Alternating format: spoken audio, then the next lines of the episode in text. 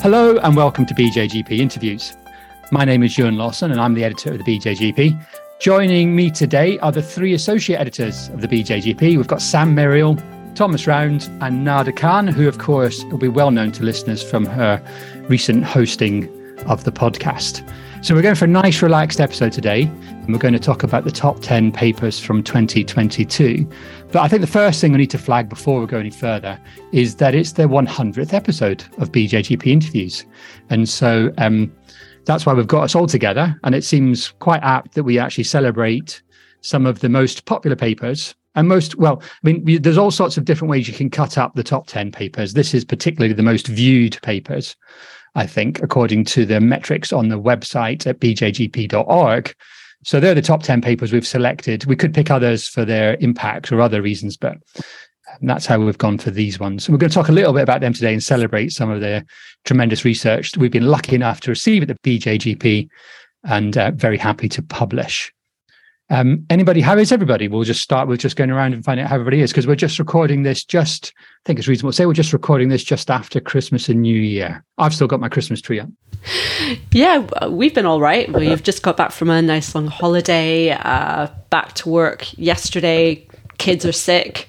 Typical holiday January type stuff, really. Yeah. Uh, yeah, sounds about right.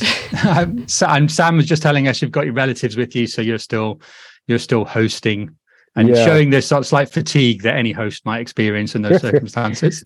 Yeah, cheers, you and happy New Year to everyone listening. Yeah, it was big family Christmas. Um, yeah, I got my folks still here who are having some grandson time, which is very helpful for childcare and school holidays. So, yeah, good to be good to be back behind the wheel.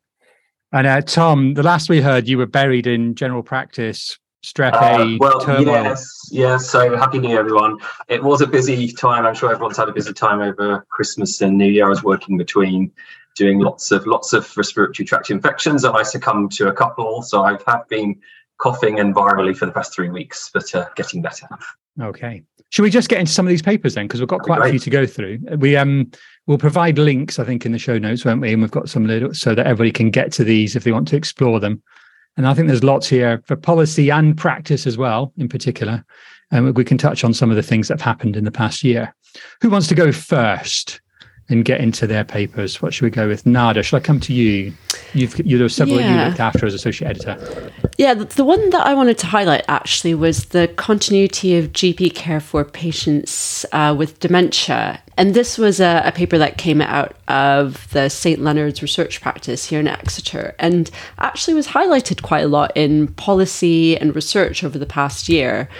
Um, it, it was quite an impactful paper because it, it looked at continuity of care in people with dementia and found that people who had the highest levels of continuity of care were less likely to develop delirium, less likely to develop incontinence, and almost 10% less likely to have an emergency admission to hospital. And we've heard people talking about continuity and saying, you know, if it was a pill we could prescribe, it would be given out across the NHS with significant effects on patient outcomes. And I think this paper really really highlights that. Yeah, I think um, it's got it has got mentioned. That there's several of our continuity papers at the BJGP have been mentioned, particularly the Hogne Sandvik one, the Norwegian one in recent times. But this one's been mentioned a lot as well.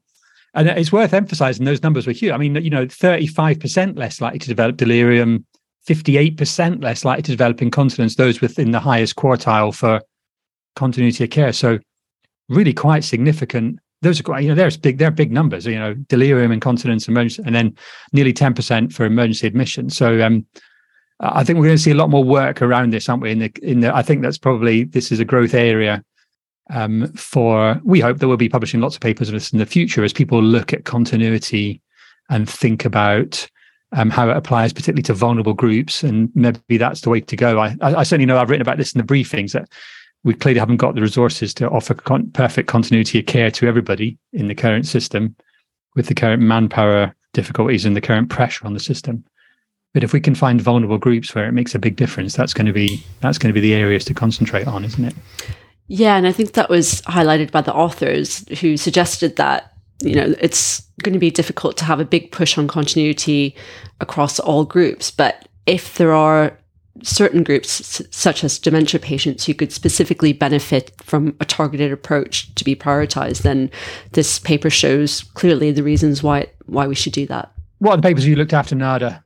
There's an interesting one about um, non-speculum sampling approaches for cervical cancer, which was a pragmatic randomized control trial that looked about looked at whether non-speculum doctor taking sampling and self-sampling increased uptake for women um, in older age groups. And actually, we're in the unique position here of having one of the authors of the paper here. So Tom knows all about this and perhaps can tell well, us a bit you. more yeah, about so this paper. It's great, great to be involved with this paper, both from um, seeing it at, at, conception. So I was involved right from the word go when we went for the grant.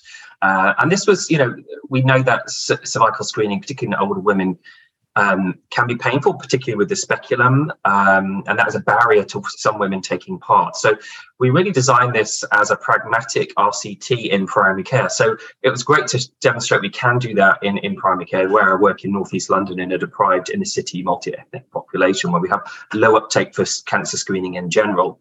And in this trial, we offered women, um, they're randomized to three different approaches. So one approach was standard screening, and then we offered women the choice of either a clinician taken sample or their self sampling. And that's because it, recent evidence has shown that actually uh, a self sampling approach can be just about as good as a speculum approach um, as we, we do HPV testing as the first off test. So that's really kind of the push which is revolutionizing potentially cervical screening. And we showed an increase, significant increased uptake Interestingly, women from ethnic minorities preferred a clinician to take their sample rather than self-sampling. So I think this was highlighted also as a one of the research papers of the year by the uh, by the RCGP.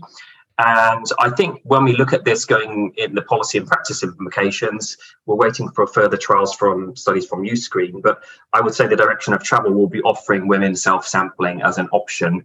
Uh, in, in, particular groups, and that will be, you know, removing that barrier of the speculum to some women who, who might find find that painful and distressing. Also, great for me to be a GP involved because I feel a bit de-skilled with cervical screening as the nurses run it. So, um, obviously, working with them and, and thinking about how we could implement this into practice, and also being involved in the, in an RCT was great. And um, there wasn't, you know, this has been an area I think that's been picked up in a few papers in the BJGP. Alison Bravington and colleagues did a qualitative study about challenges of screening in women in older age groups. And just highlight that actually this can be quite a painful experience for postmenopausal women. So I think this Absolutely. paper shows why it's important to have options for for doing these these tests. Okay, um, one thing that we touched on just at the beginning of the continuity of the care paper was about the stress and workload on GPs. This might be a good moment to bring you in, Sam, because you looked after at least a couple of papers, if not, I think a couple of papers which were related to burnout and GP well-being. Yeah, that we published. Yeah, indeed. So certainly of interest in the the current context facing us in primary care in the NHS at the moment. Um, but yeah, we had two systematic reviews that have featured in the, the top 10 papers from 2022. Um, so the first one to talk about was titled Prevalence of Burnout Amongst GPs, which was a, a systematic review and meta-analysis by Christo Karuna and colleagues from the University of Melbourne. And this looked at published evidence prior to the start of the COVID-19 pandemic, uh, looking at trying to estimate worldwide prevalence of burnout amongst GPs and family doctors and um, look at some of the ways that was measured. And I guess not surprisingly, they found quite a lot of studies from a wide range of countries across 29 countries. 60 studies were included. The measures of burnout that were used varied between studies and between countries, but the consistent finding was that there was moderate to higher levels of GP burnout amongst the workload, the workforce worldwide. I mean, obviously, in places like the UK and Australia, where primary care is well established, um, you know, we face particular pressures around uh, meeting workforce demand in an aging population in, in high income countries with more complex medical conditions. But I guess in a lot of other countries, primary care is much less well established, and it might be that there are far fewer um, primary care physicians or GPs per head of population who are also facing very high workloads for for different reasons. But the, the message out of the the review across the published literature up till the end of 2020 was that Um, there is burnout. It is quite a significant issue, but it really varies a lot between regions. And and you know the authors sort of finished with suggesting that perhaps some kind of more consistent method of measuring this is needed to be able to make international comparisons about levels of, of burnout across different primary care workforces. Uh, and what about um, what GP wellbeing during COVID?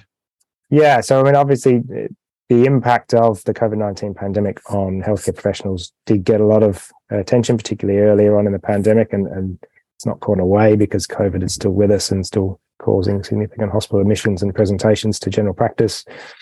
So, another systematic review by Laura Jefferson and colleagues from the University of York sorry, looked at studies focusing on GP well-being during the COVID 19 pandemic.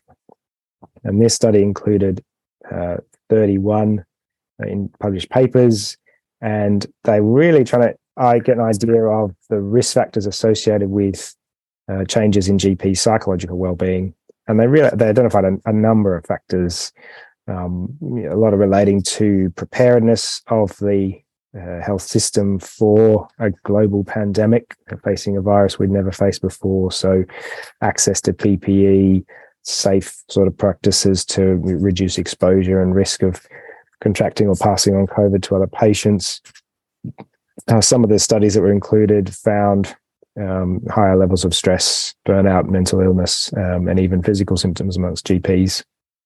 And when they compared uh, impacts on gender and different ages within the GP workforce, it tended to be female GPs and older GPs that um, seemed to suffer more from the impact of the pandemic on them as as healthcare practitioners. I just realised that I, I, think the um the January issue just got published, didn't it? The um, and with my editor's briefing, and I'm just because it just came through my door actually this like in the past couple of days, and my briefing was about the worldwide kind of impacts and issues around burnout, and I referenced quite heavily. Um, there was a, a, Commonwealth study, the Commonwealth Fund uh, over in the US, um, they had their 2022 International Health Policy Survey of Primary Care Physicians. And it made for pretty bleak reading across the world, really, in terms of how primary care physicians were coping, and particularly how younger primary care physicians, the amount of them that were suffering distress in the pandemic and in generally and in general. Um, I was just looking at the numbers again now. Netherlands and Switzerland came out lowest um, for um, burnout rates. Only about sort of 13% of under age 55 in the Netherlands were um, were likely to report burnout compared to the UK, where it's 45%. And um, something like one in five of younger primary care physicians under 55 were talking about leaving the um, stop seeing patients in the near future. Um, and we were the highest out of all the countries that were included, which was a lot of countries in Europe, USA, Canada, and actually, for aged 55 and older, it was 67% um, were planning to stop seeing patients in the near future. Overall, about half across the, the country, across the world. So there just seems to be a global problem with. I mean, I know there's a global shortage of doctors, but primary care. I know I've certainly seen reports on social media. Canada seems to be getting hammered. There was an article in the Journal of the American Board of Family Medicine Physicians I was just reading this week that was pointed to me that there just seem to primary care seems to be disintegrating in the US as well. So um, I, you know we're we're often very high up on all these league tables in the UK, if not the top. We're in a lot of difficulty, but um, there's no safe haven if you're a primary care physician just now, is there? Yeah, and I guess it just it you know it emphasises a message that you know if you're a GP out there listening to this, please do take some measures to look after your well-being. You know, yeah, don't yeah. don't you know, wear yourself out and run yourself into the ground because you need it. Um, and you know you will enjoy your job if you look after yourself with it as well. Yeah. Yes, absolutely. Yeah. So I, I mean, and it's, we've got to try to change the system, haven't we? Because clearly that's required. But in the meantime, and well, and always accompanying that is um, self care is going to be tremendously important. I fear that a lot of the people who are choosing to stop seeing patients in the future are making that exact decision, though, Sam. Mm. The, yeah. the self care, unfortunately, revolves around not seeing patients because of the way the systems are configured. So that's a we're, it doesn't feel like we're quite at the bottom of that yet. It could get worse before it gets better. Yeah, indeed.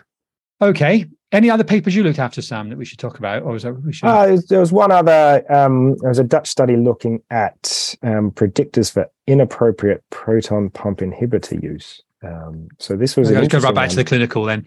yeah, right back to the clinical. So something to keep in mind is those patients who are on, you know, things like omeprazole for a long period of time, and and you know, it's not without its risk of harm. And so this group of Dutch GPs, led by Lieke Maria Koggel, um, looked at an anonymized primary care data set, uh, including over almost 150,000 patients in 27 GP practices. And they looked at what were the indications for patients starting on PPIs, um, how long they were prescribed for, and what were the other medications they were on at the time. And the main finding was that more than half of the PPI prescriptions did not have an appropriate indication according to the author's assessments. Um, lots of um, excess PPI use around ulcer prophylaxis. It seems like looking into the criteria about what these uh, authors considered to be inappropriate prescribing, they went quite strict criteria. I think it was based on Dutch guidance, which seems to be a bit stricter than what we practice here in the UK. Um, but you know, they did find that a lot of patients were on PPI without a, a, clear indication and for longer than than would be expected as well. So courses of PPI for treating acute peptic ulcer disease went on for much longer than than guidelines would recommend in the Netherlands. Uh, yeah, they kind of looked at other factors that might um, predict inappropriate prescribing, so things like age and uh, body habitus and things like that. Uh, but yeah, really interesting sort of reconsidering because it feels like we're quite liberal here about trying to prevent GI bleeds and things using PPIs and, and, and complications from procedures and medications, but maybe we, you know, this study would suggest things are maybe swinging swinging a bit too far. Be interesting to see if it was replicated here in the UK. Um, yeah, I thought it, the numbers were really stark, weren't they, about high? And I think you're right that some of that is part of related to the guidance that they were using in that. But um, I think it's certainly something to consider, isn't it, for clinicians everywhere that PPIs and I and I I think I did the podcast for this one with, with Maria. And um, I seem to recall talking about the day because when I was a junior doctor, you could only get omeprazole when the consultants were. It was it was consultant only, and were only the ones allowed to prescribe omeprazole or Losec, as it probably was in those days.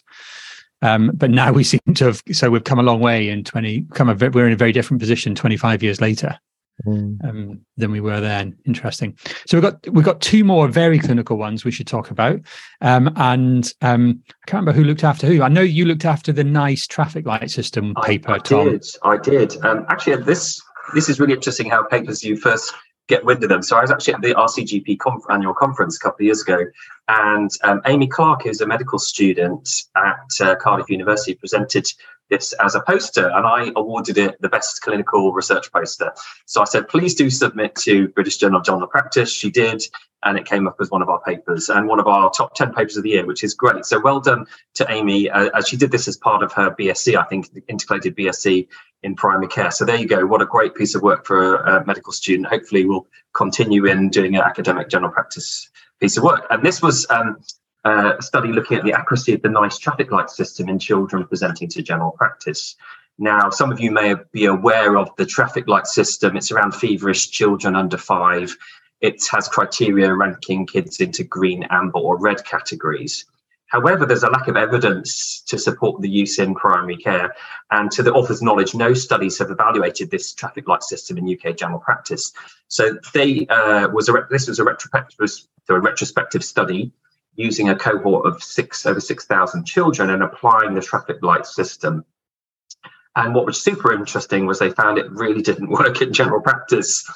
Um, so actually, NICE guidance is not really related to primary care evidence. And I think that's um, really the fact that we have the, the prevalence of serious illness in children is very low in general practice compared to other cohorts, for example, in A&E or acute pediatrics, are the, the, the predictive value for these sort of risk scoring systems is very low in general practice.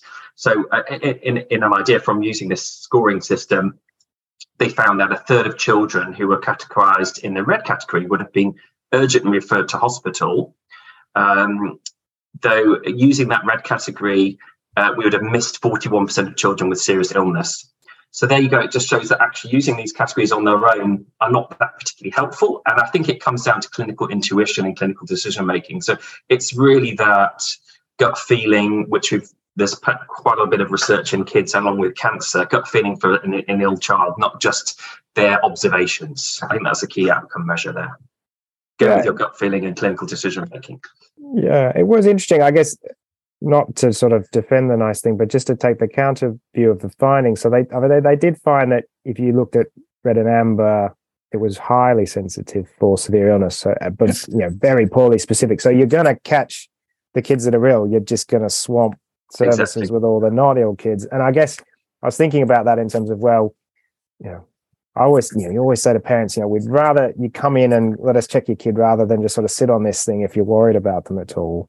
And I kind of thought, well, you know, in one sense, that's catching all the sick kids, which is what you want to do. You don't want to miss that that child with sepsis or meningitis that presents, you know, in a kind of a bit, a bit of an unclear way. But obviously, you can't sustain a system where you're just sending loads of kids in for further assessment that are actually unwell. And it, it's just that balance of yeah, picking them up, but not overloading the system. And, and maybe there's a better way to sort of get that balance right. Yeah. So I think it's it's taking, you know, it's got its maybe usefulness, the NICE guideline, and recognizing where children may need to do a more in-depth assessment, but it comes down to clinical decision making and your acumen as, as, as a clinician when sent for, for, for, serious illness. I think that's the key, the key, the key, the key bit there, and probably more research to help us with clinical decision making tools.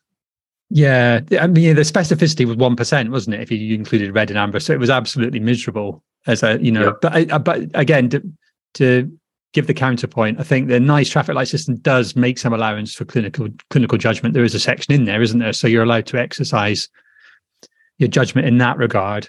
So it kind of, but it does go to. And the other thing I think is a kind of a side benefit of that NICE traffic light system is I think it has over the last twenty years completely changed how GPs go about systematically monitoring children's vital signs, which I don't, uh, which I mean, which seems to me has been a very, which which I feel has been a good thing. Though I, you know, be wary of the evidence in terms of actually, particularly when it comes to monitoring for deterioration of kids and particularly people working part time.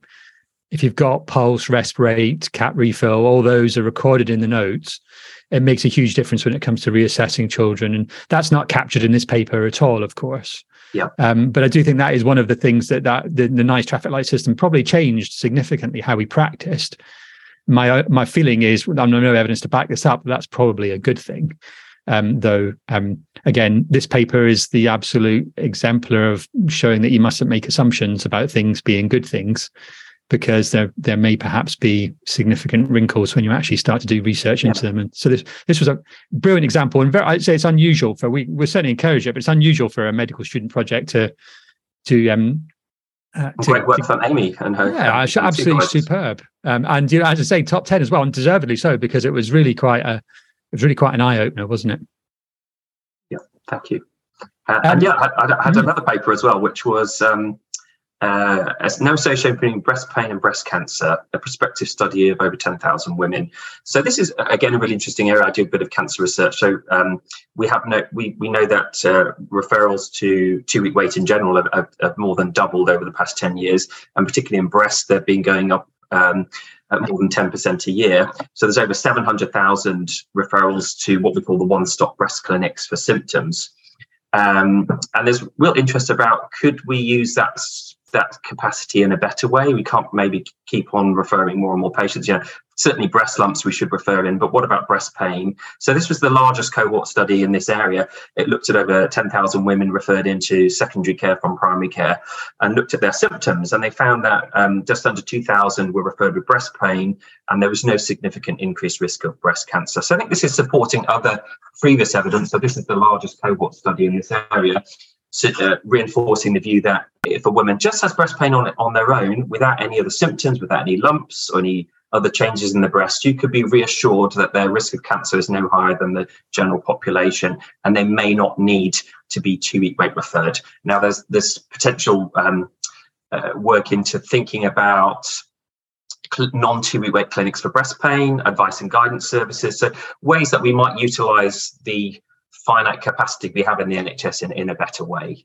Uh, it's reassuring for clinicians, but I think it's also a point to take that we can use these sorts of findings to reassure patients as well, because women are scared about breast cancer. And I can understand how breast pain might be very alarming for a woman. And studies like this can just help us reassure our patients to say, actually, breast pain alone probably isn't going to isn't going to be an indication of breast cancer, and we can explore other ways of managing this.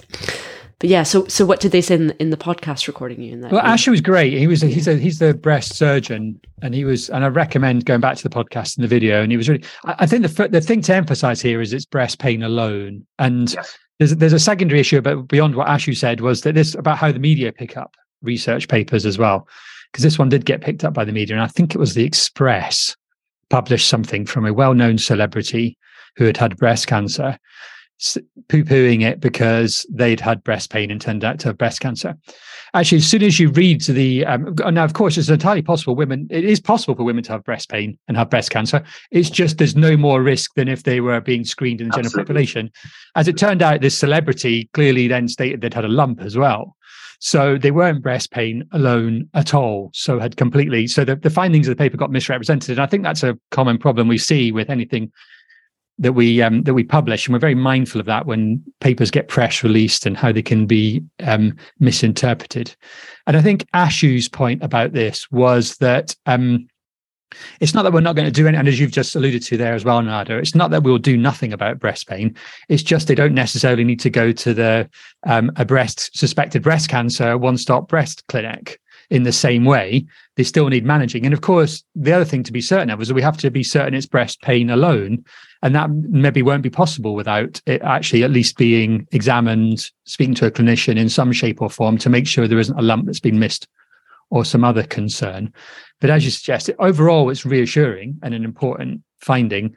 But it doesn't mean that, you know, if a woman turns up with breast pain, and this was never said in the paper, and we were very careful about this in all of the social media and everything we put out, it was never to dismiss breast pain as being unimportant. It was to understand the very specific context that if breast pain presents alone with nothing else, we are in a strong position to start reassuring women. And as you pointed out as well, it was he was very careful and very generous to make sure he, to point out that it wasn't about putting the blame on primary care for referring these women either, and that it should immediately stop it.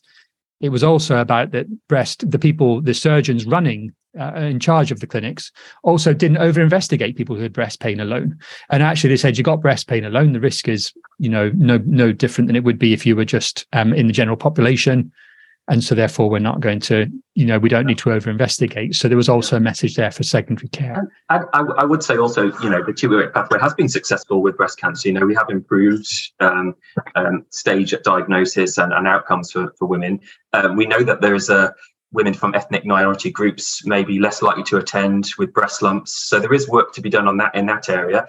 But I, I totally think, yeah, agree. We can reassure women um, with breast pain on its own without other symptoms. They shouldn't it still need a clinical assessment to make sure there's nothing there. But if it's just pain on its own with no lumps, we could think about managing uh, their pain. And in our local area, they've set up a breast pain service separate to the two week wait service. So I think it really this it shows the also the practical implications of, of, of this re- research and other research that we talked about today about changing clinical practice in the NHS.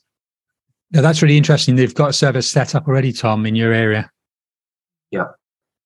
Um, yes, there's lots come out of this paper. It's a really um, it, it just it just uh, you know there was lots of different nuances to this. So it was a really interesting paper, really clinically important but actually raised lots of different issues. And and not least the you know the societal anxiety about breast cancer understandable anxiety about breast cancer. Um, and actually the enormous challenge as demonstrated in the press that who were who hell bent on just kind of keeping the anxiety at a fever pitch that actually you know we must still remain anxious about breast pain. It was really the message from the media. And um, of course we're all going to be extremely vigilant and extremely careful. We don't nobody wants to miss any cancers at all but equally, overdiagnosis and over investigation is a problem um, and um, a challenge where we're always going to have to balance it. So, really interesting one. Um, what we've got left? What papers? We must. We've been through most of them. We've got two or three left. Yeah, we've got the, the there was one paper that came out of Bristol looking at the rise in prescribing for anxiety in UK primary care. So this was Charlotte Archer and her team. Good, good time to mention anxiety then. Yeah, exactly.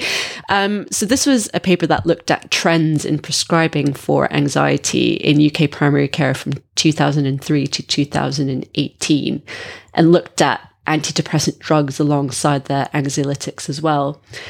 And I think the premise of this paper was really to challenge where does prescribing for anxiety come into play in practice? Because NICE guidelines say prescribe at step three after psychological therapy.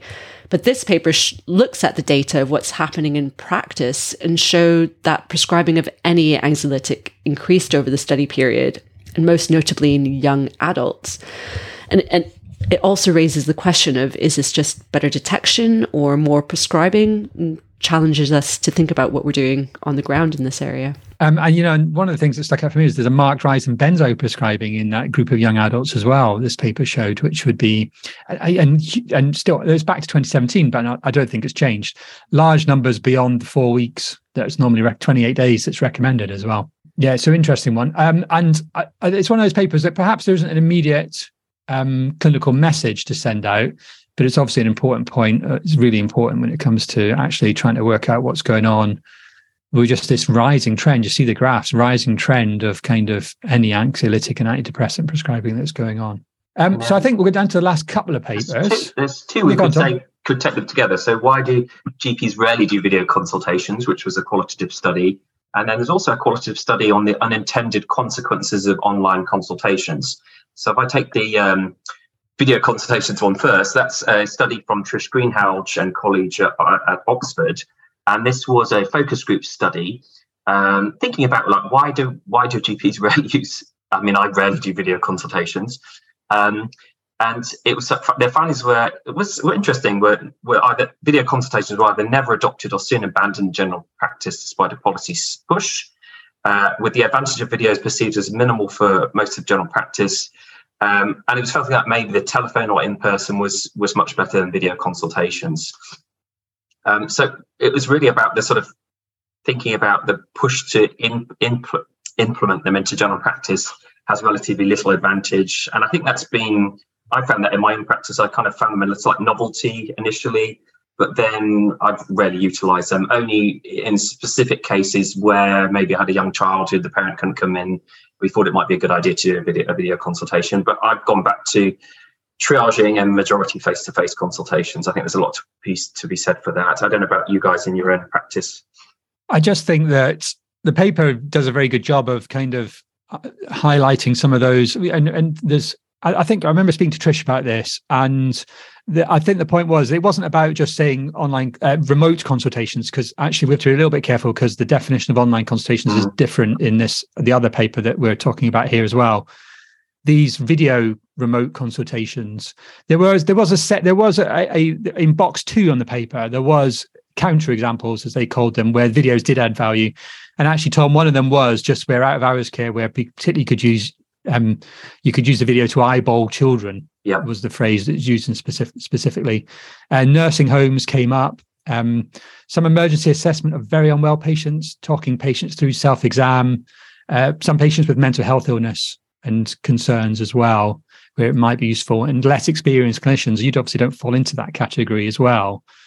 But there were some um, so there were some examples where it's used, but I, my feeling is it's sometimes hard to go that actually you what you get from video consultation isn't that isn't that much more than a telephone consultation. You know, in in the cases where a video consultation will do a telephone, and it's much it's generally a lot easier to do a telephone consultation in terms logistically.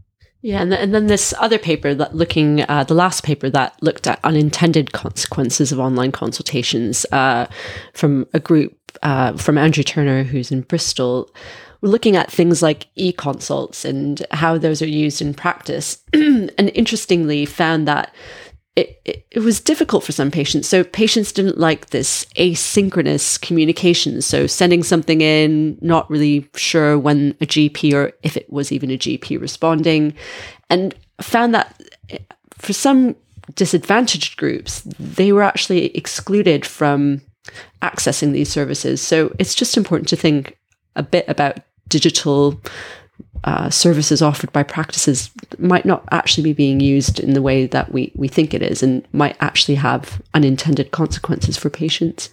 Yeah, the definition here was much more about those kind of asynchronous, like email, messaging, other things like that, wasn't it? The online consultations they were talking about rather than video and remote consultations. I think if your practice offers any of them or you're interested in looking at this, then the paper's really good because it does just flag some of the difficulties and the challenges of doing them. Um, and interestingly, I'm just rereading a Cal Newport book, A World Without Email, at the moment, and she talks a lot about the dis- email make. There's a, incredible evidence about email making people miserable, and you know how harmful it is, and how it damages interactions in many ways, and now it facilitates in some other ways as well. I'm, as I'm reading it, I've also been thinking, crikey, just some of that stuff when you do it with patients, you then the harms get magnified, uh, particularly. And I think so. I wonder if some of those unintended consequences of online consultations are those manifestations of something which has made our life email, which is now completely ubiquitous, has made our has in many ways made our life poorer. Mm. Um, I um, thoroughly recommend Cal Newport's book, A World Without Email, as a general mm. read though as well. I'm not realistically thinking we're all going to stop doing it, but there's some really good stuff there about actually thinking um, about what on earth it is we're doing. Yeah. I'm maybe more positive about online consultation. I think it's I think it's a mixed. I think it's total. You know, this is a qualitative study. I think it's a mixed picture because in some ways it does um, for working age adults. You know, it does bias, of course, to people who are digitally tech savvy, uh, working age people. But for them, uh, I have found we've, we've moved over to a different provider of online consultations. So there are a number of them out there, a number of companies in this area. Um, but we have found it has potentially increased access for certain groups of patients, and they can be very efficient to deal with. Uh, particularly if you send patients send in photos, they send an accurate history. So it's getting that sort of preemptive history to you, and it can flag up like, do I need to see this person? A, a helpful triage tool. So I think it's really dependent on the how the practice implement, implements it into practice. I would say also, um, I don't think it should be the only route into general practice. So I think it's very you know this uh, study and other studies show we should uh, have multiple routes into general practice some people cannot use these techn- um, who are maybe older patients learning difficulties etc we need to have diff- uh, other routes for them into general practice yeah, the um and the paper in box one, I think it is, you know, offers the you know, it points out the unintended consequences, but then it offers the way you can go about mitigating some of the those unintended consequences, as you described, Tom. There are ways yeah. to manage it and think about it. And so I don't think we're going to stop doing it, of course. And I think it's got its role, but actually just w- watching out for the kind of things where it could cause problems and mm. um, just not and just paying attention to it is going to be really important.